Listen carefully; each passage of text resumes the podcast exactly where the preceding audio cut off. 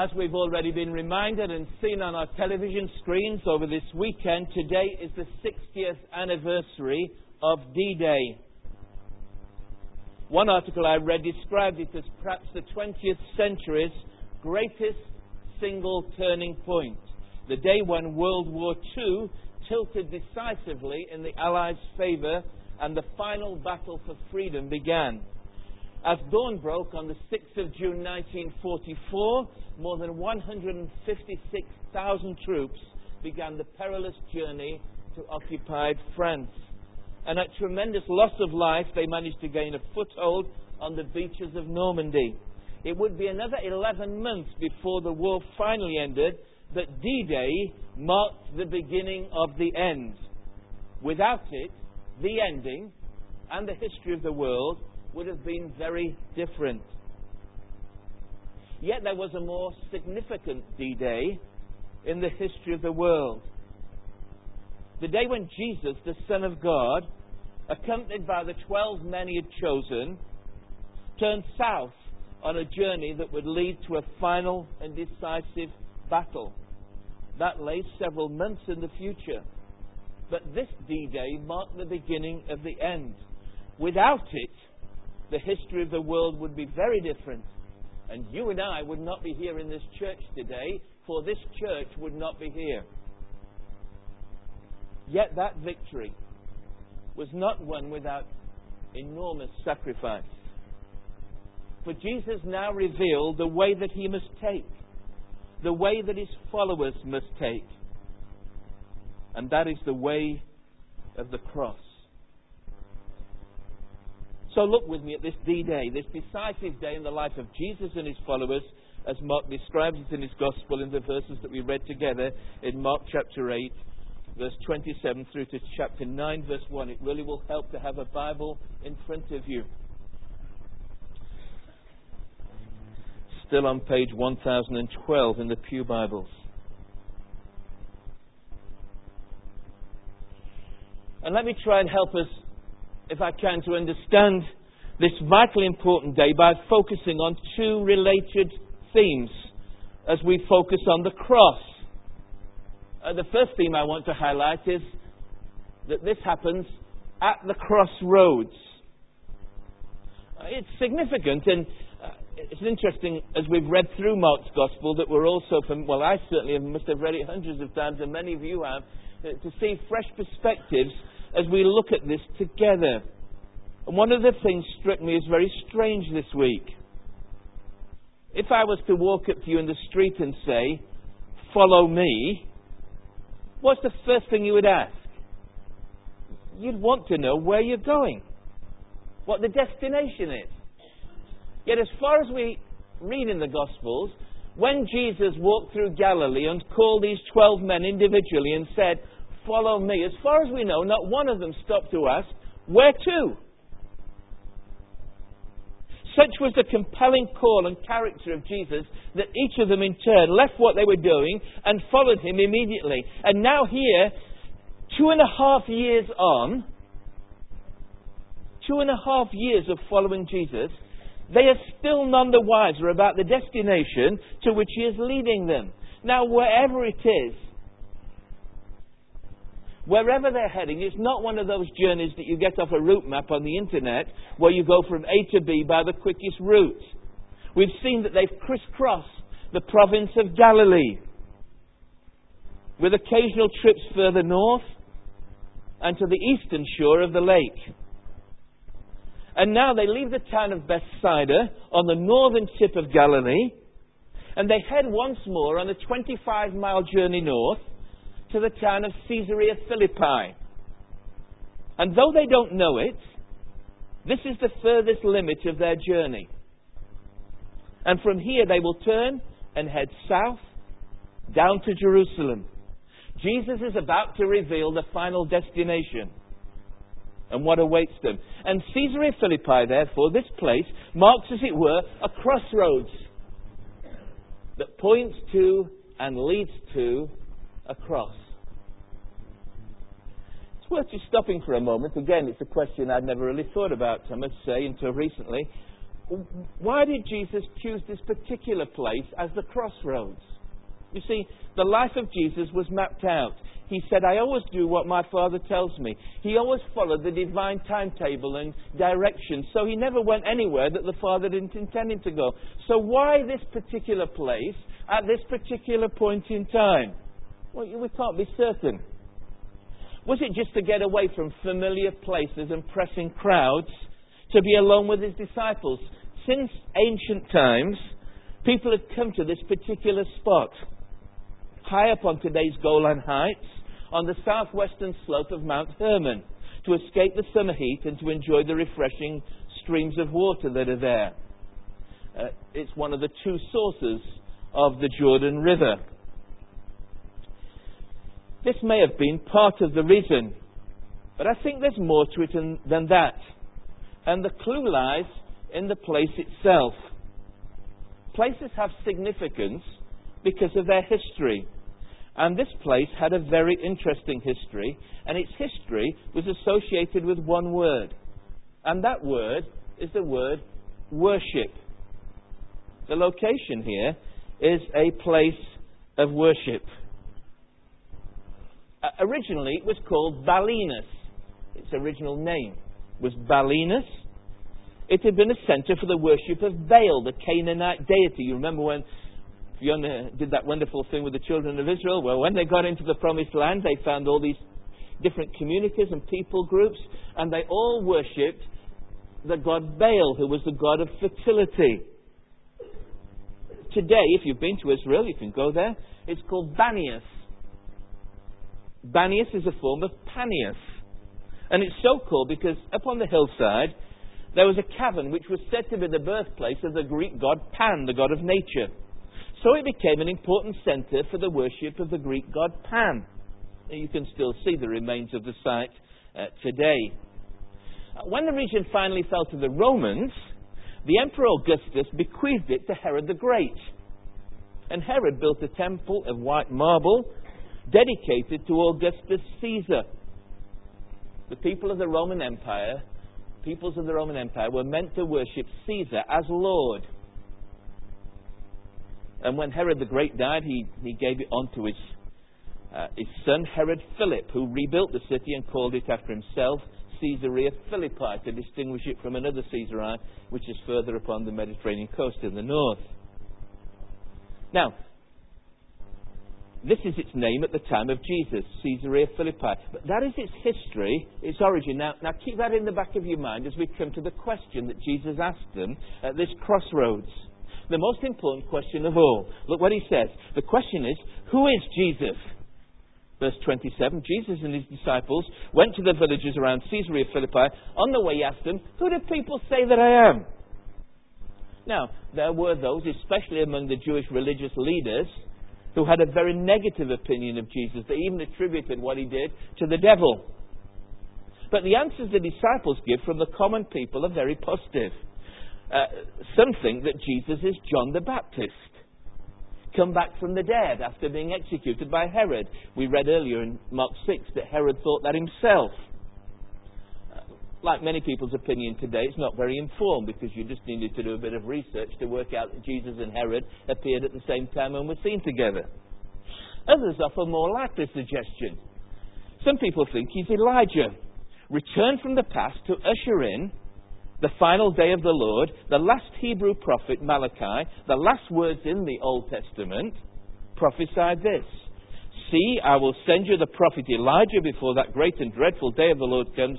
He will turn the hearts of the fathers to their children, the hearts of the children to their fathers, or else I will come and strike the land with a curse. Yet others suggest that he's one of the prophets. Perhaps the prophet Moses had promised in the book of Deuteronomy. The Lord your God will raise up for you a prophet like me from among your own brothers. You must listen to him. That's Deuteronomy 18, verse 15. And having heard all these opinions, as it were, having asked the audience, Jesus then turns to the disciples themselves and asks them a personal question. Who do they think he is? Look at verse 29. But what about you, he asked. Who do you say I am? Now, again, think of the background. In this multicultural, multi faith place, where different gods have been worshipped down the centuries, Who do the disciples think Jesus is? Where does he fit into all this? They've been with him on the way, on this journey. They've heard his teaching. They've seen his miracles. They've watched him closely 24 7 for two and a half years. So, what conclusion have they come to about who Jesus really is? Have the disciples, have these learners, learned the lesson that Jesus has been trying to teach them through his miracles, through his messages, through his parables? This is the $64,000 question. Who do you say I am? Never mind the opinions of other people. Now, I want to say it's the most important question that any one of us needs to answer this morning. The question is who do you think Jesus is? Who do you think he is? It's a personal question to which we must give a personal answer. Maybe you've been following Jesus with us in this series in Mark's Gospel over this year. Maybe you've explored what other people have said and written.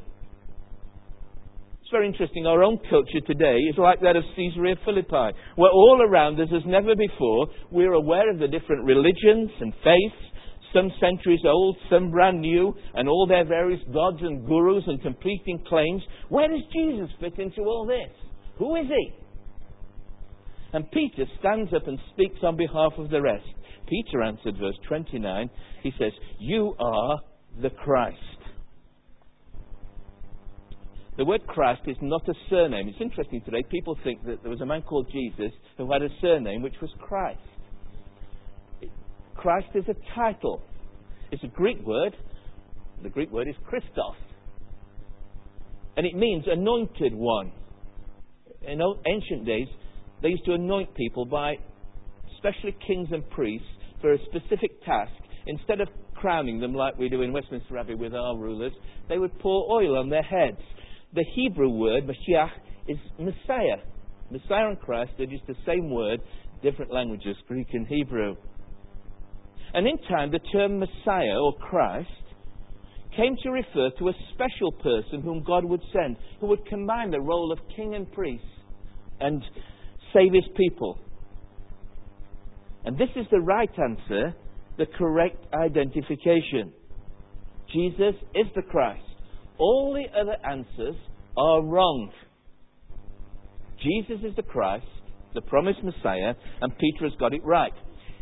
In Matthew's account of this story, Matthew adds some further words that Jesus spoke after Peter said this. Matthew 16, verse 17. Jesus said to Peter, Blessed are you, Peter, son of John, for this was not revealed to you by man, but by my Father in heaven. Peter didn't work this out for himself. He wasn't smarter than the average disciple.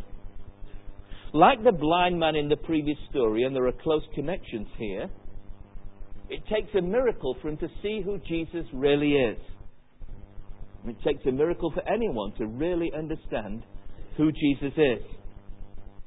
And now the secret is out at last. You would expect Jesus to instruct his disciples to go and let everyone else know the news, because all of the people of Israel are looking for this Messiah, this Christ. But Jesus says, Don't tell anyone yet. Verse 30. Jesus warned them not to tell anyone about him. Why not, you ask?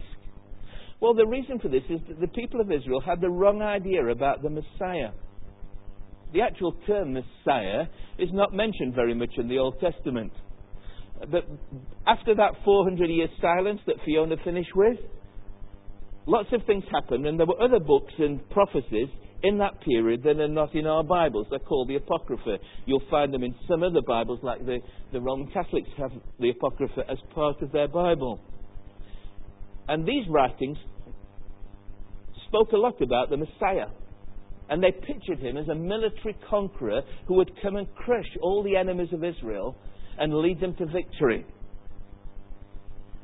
And that is not the kind of picture that Jesus is going to communicate about the Messiah. And were the disciples to go and proclaim that Jesus is this military conqueror, it could divert him from his mission, raise false expectations. Interestingly, it is only when he is finally on trial for his life that Jesus finally admits who he is to anyone outside the circle. You may remember the high priest asked him, Are you the Christ, the Son of the Blessed One? I am, said Jesus, and you will see the Son of Man sitting at the right hand of the Mighty One coming on the clouds of heaven. And the high priest tore his robes. He said, Why do we need to hear any more? He's guilty of blasphemy. And they condemned him to death. An older commentator, Cranfield, comments Only when Jesus was a helpless prisoner in the hands of his enemies and his messianic claims must seem ridiculous was his messiahship to be openly proclaimed. And so instead of using the term Messiah, Jesus uses another term about himself. He calls himself the Son of Man who must suffer, verse 31. He then began to teach them that Son of Man must suffer many things and be rejected by the elders, chief priests, and teachers of the law, and must be killed and after three days rise again. The Son of Man title was far less likely to raise wrong ideas. Partly it means just someone who is a man. But there's also echoes in the book of Daniel, chapter 7, about a coming Son of Man who would come in great glory and usher in an everlasting kingdom. And now, at this point, at the crossroads, the disciples finally learn where they are heading. It is a crucial moment for them. They've been following Jesus for two and a half years. Maybe their hopes have been raised that Jesus is going to be the one with the big white horse who will deliver Israel from all her enemies, and they're going to be the generals marching behind. But Jesus says no. After a brief excursion up a mountain, it will be downhill now all the way, literally, figuratively, right down to Jerusalem. A downward journey to suffering and death. And at the crossroads, the disciples have to decide are they going to follow Jesus still down the end of the journey, to the end of the journey? See, there are many people today who follow Jesus for all sorts of reasons. Maybe you're one of them. Maybe you're interested in becoming a Christian or being a Christian, and, and, and you know you have great hopes of what it might mean for you. But I have to tell you that following Christ means taking up the cross. What Jesus said, nothing has changed. It involves a life of suffering. Oh, yes, there is great joy. We'll talk about that. But it is joy through suffering.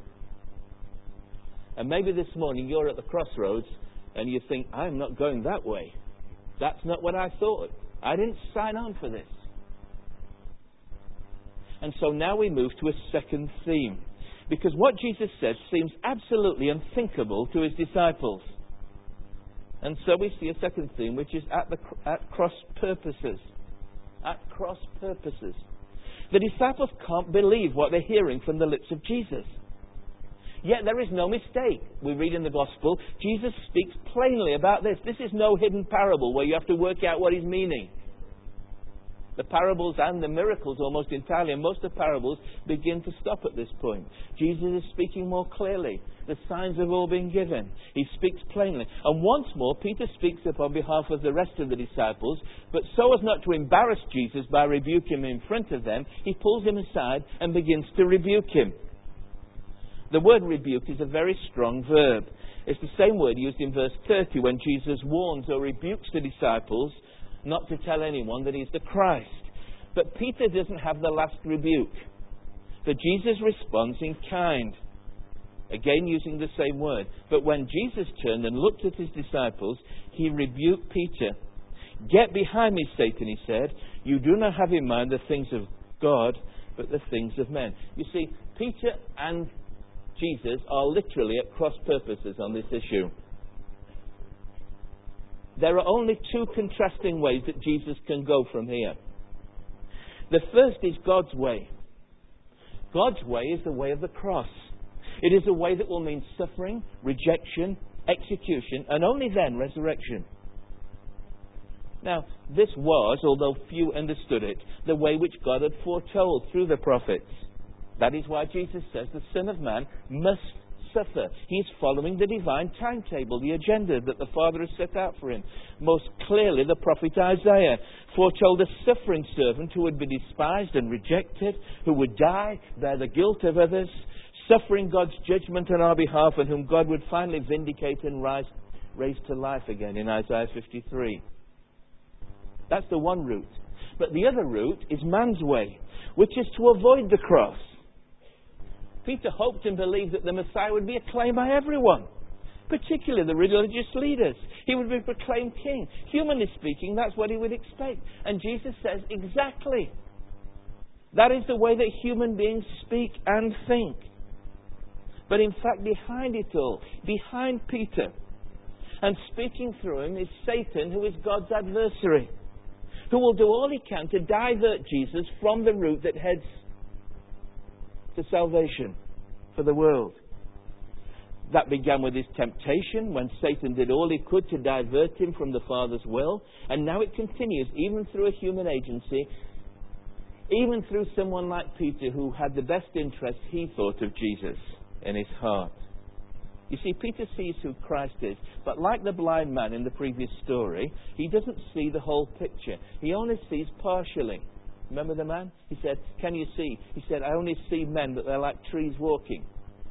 He needed a second touch in order to see the full truth.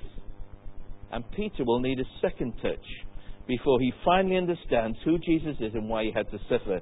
This will only come after the events that Jesus has spoken about his suffering and death and resurrection. Now, we, with hindsight of all those events, should be able to see much better, for we live after the, resur- after the suffering, after the death, after the resurrection of Jesus. Yet it is surprising how people fail to understand still today why Jesus had to suffer and to die. I tell you this the test of any understanding of the Christian faith, if someone says they're a Christian and you're talking and you're not sure what they believe, simply ask them this question Why do you think Jesus died on the cross? There's a lot of criticism of Mel Gibson's film about Jesus because it focused only exclusively on the events of the crucifixion. Perhaps it would have been more balanced to have included something about the birth and ministry and resurrection of Jesus. But the title of the film was right The Passion of the Christ. Look in our hymn books. Haven't done a count, but you go through a hymn book like this, it's a modern hymn book, older ones probably even more so. Just look at how many hymns focus on the death of Jesus, the suffering of Jesus. The one place where all Christians meet together is around the table of the Lord Jesus Christ, as we will do this evening when we share together in bread and wine. We focus on the suffering and death of Jesus. So I ask you this morning do you understand why Jesus died? Unless you do, you will never fully understand who Jesus is. And you may need this morning a second touch so that you can see clearly who Jesus really is. Yes, the resurrection is vital, but there can be no resurrection without the crucifixion, no glory without suffering, no life without death. And that is why this is such a crucial D Day in the life of Jesus and his followers. It is the D Day which will lead to the cross, providing Jesus and his followers take the right route and don't go down the wrong route. But it is not only vital for Jesus, it is vital for his followers too. There are two contrasting ways for Jesus, but there are two contrasting ways for the followers of Jesus. And they're totally different, opposites. One way is losing your life in order to gain your life. Jesus says, you, you, you, lose your life by following me, by following the way of the cross. This is our verse for the year. If anyone would come after me, he must deny himself, take up his cross, and follow me. The image of the cross has become sanitized over the years. But when Jesus said this, it would have been the most abhorrent, gruesome, awful picture to use. Because in those days, it was a familiar sight under the Romans to see someone staggering along, accompanied by soldiers, with the traverse beam of a cross across his back, and you knew he was going to be crucified and die the most appalling, awful death that anyone had ever devised, humanly speaking. It's a bit like someone digging their own grave, being buried in it, and then taking a two or three days to die. Only far worse. And that is what Jesus tells, because he turns to the crowd now, and he says, If any of you want to follow me, this is what you must do. It means losing your life, often literally. But certainly, as far as personal ambition and agendas go, it is a denial of self. Nothing could be clearer. As has often been said, you could never accuse Jesus of recruiting followers under false pretenses. It is absolutely clear. Yet Jesus says this is the way ultimately you gain your life. The person who loses his life for me and for the gospel will save it. In contrast, the person who seeks to hold on to their life to gain it will ultimately lose it. You don't have to go down this route. You can walk out of Charlotte Chapel and say, I didn't realize it was involved, all that was involved, it's too costly for me, forget it, I'm going to go and live my own life. And Jesus says, you have that choice. You can live for yourself, you can hold on to your life, refusing to relinquish control to Christ, but in the end, last analysis, Jesus says, all you've gained will be lost. What good will it be for a man to gain the whole world yet forfeit his soul? Or what can a man give in exchange for his soul? So, let me ask you this morning which route are you traveling down? Are you following Jesus, the way of the cross? Or are you following your own agenda, living your life for yourself? Jesus says there is coming a day of final judgment when there will be an accounting. Verse 38. If anyone is ashamed of me and my words in this adulterous and sinful generation, the Son of Man will be ashamed of him when he comes in his Father's glory with the holy angels. Jesus says there is a day coming when I will return. Not as a suffering Saviour, but as a glorified, victorious Lord with the armies of heaven accompanying me. And on that day there will be a great accounting. And the test will be whether we have followed Christ or whether we've been ashamed of Him and His words. Notice what it says about His words. If you ask most people today, very interesting, this is well worth doing it. I say to people, what do you think about Jesus? You find very few people who are anti Jesus. Oh, he's a good man, great moral teacher. Get them to actually read his words and take them seriously, and you will find that most people reject Jesus, not least on words like these. Jesus says there's a day coming when everyone will be judged. Sheep and goats, wheat and tares, saved and lost, hell and heaven, great divide. Oh, I didn't realize Jesus said that kind of thing. And those of us who follow Jesus cannot afford to ignore his words. We have to proclaim them. That's why Jesus says, Whoever is ashamed of me and my gospel, the good news. The good news includes the fact that God sent his Son into the world to save us from God's coming judgment. There are many people in the world today who have lost their lives for the sake of the gospel. If you weren't here in the prayer meeting on Tuesday, and if you hadn't got a good reason you should have been, we heard about the church in North Korea.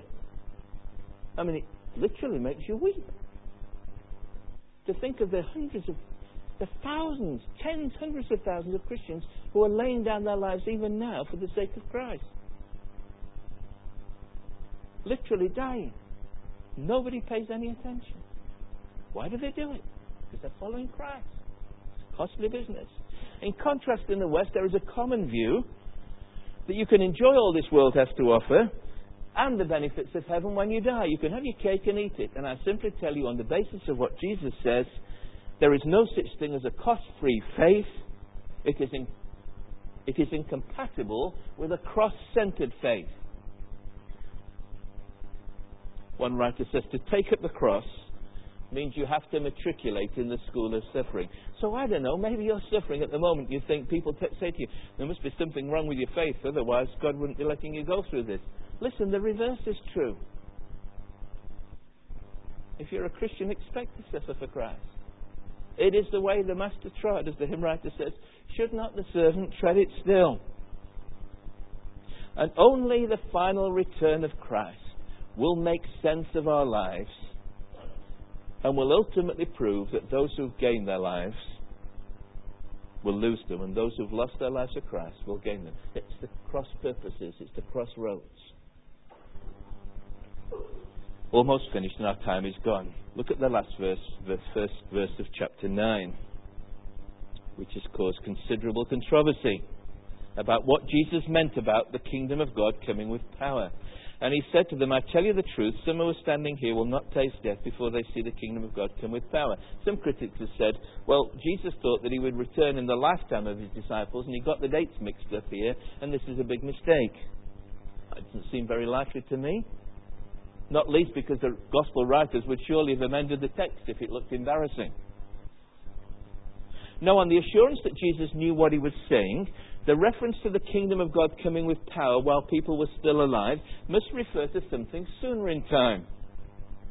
Uh, the obvious reference is to the event which immediately follows, which we'll look at next week, God willing. The transfiguration of Jesus, when the disciples, those three special disciples, see the glorious presence of Jesus on the mountain with Moses and Elijah.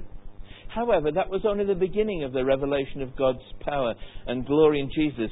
D Day was followed by V Day, the victory Jesus won at the cross. The place where God's glory was revealed is in the crucifixion of Jesus, paradoxically.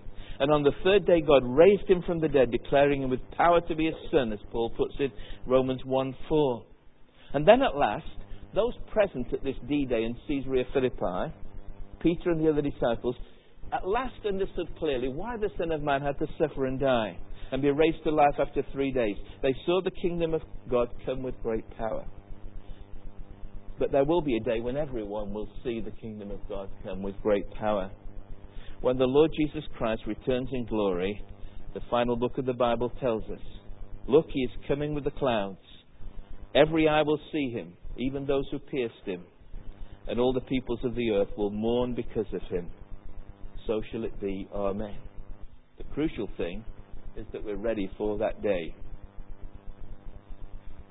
David Garland, the final comment, then I've finished. In the judgment, the utter powerlessness of God's hostile adversaries will be manifest as they are brought to the bar to answer to God. Those who have thrown in their lot with them will find they have made a fatal choice. They have bartered a few more years of life on earth with this wicked and adulterous generation for an eternity with them in hell. Giving one's life in service to God may mean losing a few years on earth but the result will be spending eternity with the glorified Son of Man. Jesus does not say that confessing Him will make us happier, but it will save us from God's judgment. The better part of wisdom is to follow Jesus' way, even if it leads to earthly humiliation. The only other choice leads to divine condemnation.